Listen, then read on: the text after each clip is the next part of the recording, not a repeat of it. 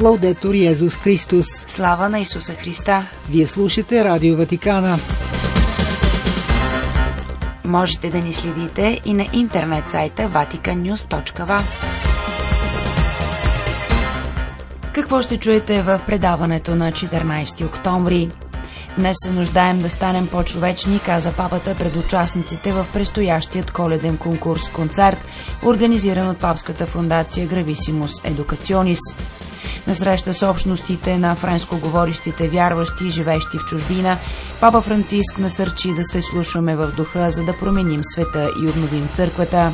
Федерацията на епископските конференции на Азия чества 50-та годишнина от основаването си. В Асизи бе открита социална кухня, носеща името на блажен Карло Акутис.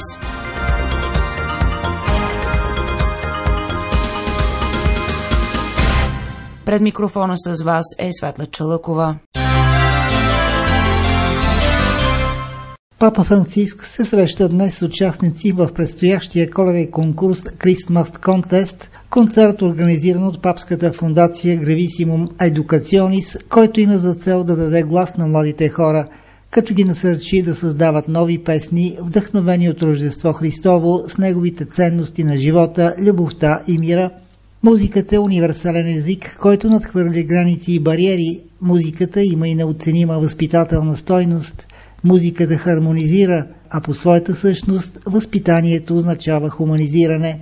Това подчерта Папа Франциск на аудиенция за участниците в коледния конкурс Christmas Contest за създаване на оригинални мотиви, които да се добавят към класическите коледни песни, известни по целия свят. Папата подчерта, че е много ценно с музиката да се сеят семената на братството и социалното приятелство.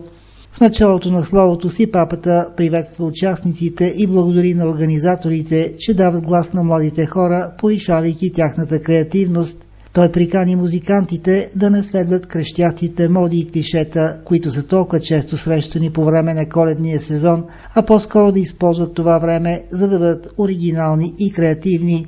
Бъдете по-скоро себе си, оригинални, креативни, дори ако това ще ви струва известна критика, каза папата, но преди всичко уверете се, че в основата на вашите творби стои удивлението, което е изгубено и което трябва да бъде възвърнато. Удивление пред лицето на немислимото, Бог, който става плът, който става безпомощно дете, родено от дева в пещера и има като люлка ясна с животни. Удивлението, подчерта папата, ако не усетиш удивлението, песента не говори на сърцето, не може да предава. Размисълът върху това удивително събитие, добави папата, може да помогне на музикантите да вложат сърцето и дълбочината в своята музика. Друга ключова съставка за папата е семплотата. Франциско обаче уточни, че е важно тя да не се бърка с тривиалността. Рождество Христово е семплота, но не е тривиално, каза папата. Тази семплота може да служи по-скоро като начин да ни движи, да бъдем автентични и да подхранваме вярата у Божия народ. На фона на нарастващите заплахи от война в Европа и в света, папата насърчи музикантите да дадат своя активен принос за каузата на мира чрез музиката си. Нека продължим да мечтаем за мир и да работим за мир, сейки семената на братството и социалното приятелство, подчерта папата – Музиката може да бъде средство за постигане на мир и братство, тъй като е универсален език, който преминава граници и бариери, отбеляза папата. В свят, който носи много трудности и несигурност, музиката може да хуманизира и възпитава хората. Колко много се нуждаем днес да станем по-човечни, завърши папата. Както учениците след възнесението на Исус се озоваха в горницата и бяха всички единени с едно сърце, така ние също сме призовани да се срещнем и да останем единени, обогатявайки се взаимно с разнообразието от харизми и гледайки към другите, към братята. Това каза папа Франциск пред участниците в пасторалните дни на френско говорищите католически общности в света, които се провеждат тези дни в Рим, по време на които са поканени да размишляват върху синодалният процес процес на църквата. Имате голямата възможност, каза още той, да го изпитате в страните, в които живеете, с местните християни. Вие сте призовани да създадете едно сърце, да бъдете общност, която не е затворена в себе си, в стерилна изолация, а е активна част от местната църква. Среща на лица, среща на очи, споделяне на историята на всеки един. Това, каза папата, е близостта на Исус, която сме призовани да живеем. Срещата изисква откритост, каза още папата, смелост, желание човек да се остави и да бъде предизвикан от историята на другия. Позовавайки се на синода, папата подчерта, че предприятият път на прозрение е духовно и църковно прозрение, което се извършва преди всичко в обожание, молитва, слушане на Словото, а не започвайки от нашата воля, нашите идеи или от нашите проекти. La sinodalità presuppone ascolto, Dobbiamo sviluppare l'ascolto изтъкна Франциск, предполага слушане. Ние трябва да развием слушането в църквата. По този начин, изтъкна той, Бог ни показва пътя, който трябва да следваме, карайки ни да се отървем от навиците си, призовавайки ни да поемем по нови пътища като Аврам. Трябва да слушаме Бог, който ни говори, а не просто да го чуваме разсеяно.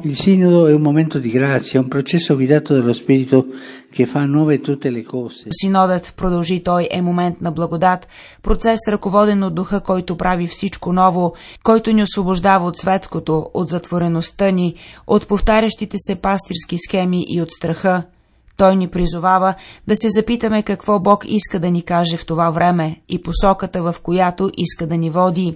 Позовавайки се отново на разказа от деянията на апостолите, папата припомни, че в деня на Педесятница всички ученици са описани като изпълнени със Светия Дух, свободни от своите страхове и готови да изпълнят мисията, която им е поворена. Lo spirito che abita in noi protegge dall'invecchiamento interiore. Духът, каза Франциск, който обитава в нас, ни пази от вътрешното стараене, прави ни смели да носим Евангелието на всички по винаги нов начин. Ние, християните, каза папата, не можем да се задоволим с това да бъдем просветени и възпламенени от духа, обогатени с новите дарби, без да се чувстваме призвани да предадем този огън, да станем свидетели на Божиите чудеса в нашия живот с качеството на нашите срещи, на нашето слушане и на нашата братска любов. Папата подчерта необходимостта да се поставим под ръководството на духа, за да бъдем излизаща църква, която не се страхува да върви към странника, който очаква благата вест. Федерацията на епископските конференции на Азия чества своята 50-та годишнина от основаването си. Да вървим заедно като народи на Азия е избраната тема на Генералната конференция, която се провежда в Банкок от 12 до 30 октомври. Не се страхувайте от мрачните времена, които преминават през азиатския континент и в тези земи църквата е изправена пред горящ храст, съставен от експлоатация, ядрена зима, деспотични режими, които заемат мястото на демокрациите. Тази земя също очаква ново богоявление. Както преди 2000 години мъдреците от изтока следваха една звезда, за да посрещнат Божията любов към човечеството, дори днес, в третото хилядолетие, ние, църквите на изтока, честваме срещата с Христос в нашия живот. С тези думи, пълни с болка, но и с надежда, кардинал Чарлз Бо, архиепископ на Янгон, откри Генералната конференция на Федерацията на Азиатските епископски конференции.